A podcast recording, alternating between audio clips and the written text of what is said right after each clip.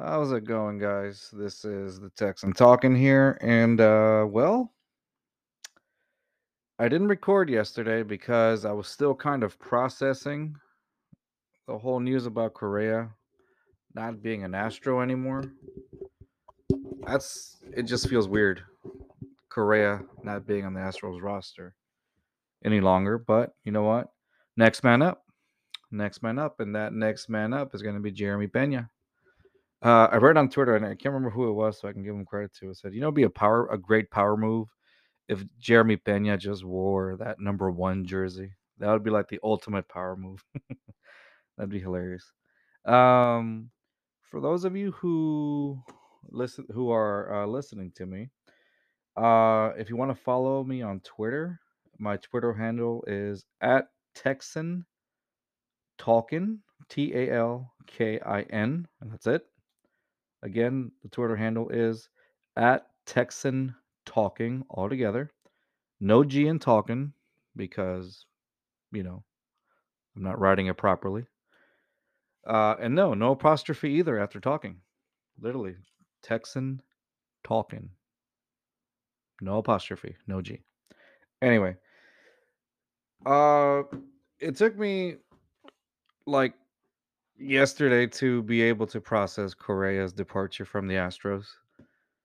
Obviously, I'm not a big fan of it. Um, who is?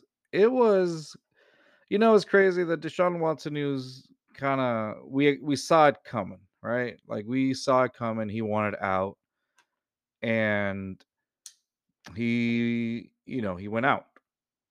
Well, the very next day, you know, I woke up to Correa. Besides my dog waking me up, I woke up to Correa's the the news about Correa departing to the Minnesota Twins. Out of all teams, the Minnesota Twins. That to me was kind of confusing. I remember my last episode, I I I said, you know, the Astros don't be the team that fails the fans. Just like another particular team here in Houston has been known to do. Won't say any names, Texans. Um, but you know, it is what it is. I I really thought Correa was going to sign. I really thought Correa was going to take the deal. And apparently that wasn't the case. I think from what I understand, um, Carlos Correa took a three year of contract with the Twins. And I believe that contract was 130 million. Uh, it was about 130 million dollars. Give me one second. Yeah, 130 million with the Minnesota Twins. I'm sorry, I take that back. I apologize. Correa, according to Jeff Passan, shortstop Carlos Correa and the Minnesota Twins are in agreement on a three-year, 105.3 million dollar contract that includes opt-outs and after the first two seasons. That's uh, Correa's contract. And from what I heard, I heard Jim Crane uh, say that right before the lockout that they were going to reach out to Correa uh, regarding a new deal or like to update the deal or something that was previously given to Correa, but that wasn't the case from what I uh, from multiple Twitter reports. Yeah, I'm going off of Twitter here, but um, there are source that are there are sources saying that the Astros kind of ghosted Correa and they never really reached out to him during this week, so he kind of took the uh, the Twins contract. Again, I really don't know why the Twins Now, I'm not sure if it's actually true or not, but from what I saw, uh, Correa didn't hear anything back from the Astros this particular week. And so it's one of the speculations. I think it's yeah, it was Correa's mother-in-law shared tweets that stated that Astros ghosted him this week. That seems to confirm what several people reported. Okay. So apparently it was Carlos Correa's mother-in-law that shared um tweets stating that the Astros did ghost him this particular week. Um I mean, you know, none of us really will know what happens. Maybe later on we'll find out, but I just find it a little sketchy, you know? I find it a little sketchy that Jim Crane said that they would reach out to Correa. And from what I understood, he Jim Crane was willing to spend money on the Astros. Um I was a years ago when the Astros were really this is before the 2017 World Championship. It was probably when the Astros were losing like uh, a 100 games in a season. And apparently Jim Crane said he he that he would be able to spend money on the Astros once they started winning. Well, they won the World Series in 2017. I mean, what else would you like? I mean, they went to the World Series last year. And then um you know, in 2019, you know, they like I don't understand. Like the Astros, this is the best Astros team I have you know, seen. And you know, yes, in 2019 the Astros lost to the Nationals in the World Series. But the Astros got to the World Series. That's the thing. And then yeah, in 2021 they lost to the Braves. But they got to the World Series. They got pretty far. And for Jim Crane not to be to go back on his word and not spend money on the Astros like he said he would, I think to me signing Correa should have been a priority. But then again, you know, I haven't seen Jeremy Peña play. What if he is the next Correa? What if he's even better than Correa? And then in that case, well, I applaud Jim Crane, but we haven't seen Jeremy Peña. Does he deserve a break? Of course. You know, the only thing that may have a little bit of a blowback is I I feel um I feel that if Jeremy Peña doesn't quite live up to the Carlos Correa hype, then fans are just uh fans and Twitter is gonna go on a complete uproar and basically chastise Jeremy Peña for not being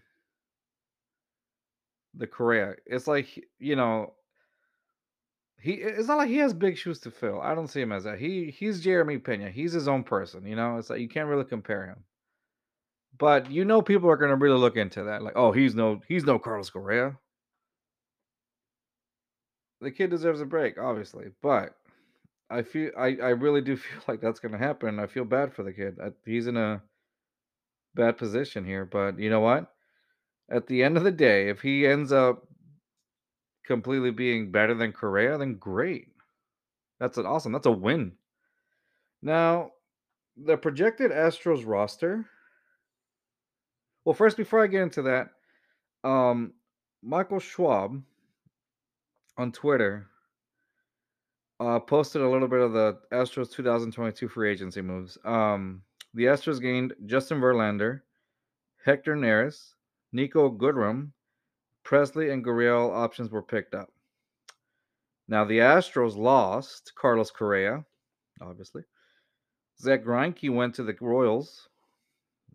Kendall Graveman, Yimi Garcia, Brooks Raley, and I think from what I understand, Marwin Gonzalez went to uh I think he got like a minor deal um, with the Yankees, if I'm not mistaken. So we lost a little bit of a roster. In that, you know, I think the now with that being said, even though the Astros did lose, you know, their roster, they still have a strong they still have a pretty strong lineup. You know, the Astros still pretty, have a pretty strong lineup. And let me see if I can get into the the the current lineup right now, or at least the the uh, how do you call it the lineup that the Astros currently have. Let me see. They they still have. This is basically a potential lineup, and this is as um this is based off of uh the Twitter handle Astros Future at Astros Future. Um, it says the Astros potential lineup right now are number one Jose Altuve, Michael Brantley, Alex Bregman, Kyle Tucker, Yordan Alvarez, Yuli Gurriel, Chas McCormick, Martin Maldonado, and Jeremy Peña. That's still a pretty strong lineup. That is still a pretty strong lineup. And I still think, even though we lost Correa, even though we lost those players that I just named, I think, you know, I I am pretty certain that the Astros will still end up pretty far in the playoffs. Will they reach another uh, another World Series? Yeah, you know, I don't know. But nonetheless, the the lineup that the Astros, the potential lineup that they have right now is actually not bad. It's not bad at all. I am actually looking forward to seeing Carlos, uh, excuse me, uh, Jeremy Peña play shortstop this year. You know, I don't think he's going to live up to the Carlos Correa hype, but he's not Carlos Correa. He's Jeremy Peña. And I'm hoping the best for this kid. I am. Because I know, again, this is just how we are. It's human nature. We're going to say, Twitter's going to go on an uproar and they're going to say, he's no Carlos Correa. The Astros should have kept Correa. You know, but I I do agree. The Astros should have. I think the Astros should have could have made a bigger effort to keep Carlos Correa. Jim Crane could have kept uh, could have you know match that deal. That you know, I I don't see why the Astros didn't keep him. I don't. I really don't. It just doesn't make sense to me. It doesn't. It feels a little shady.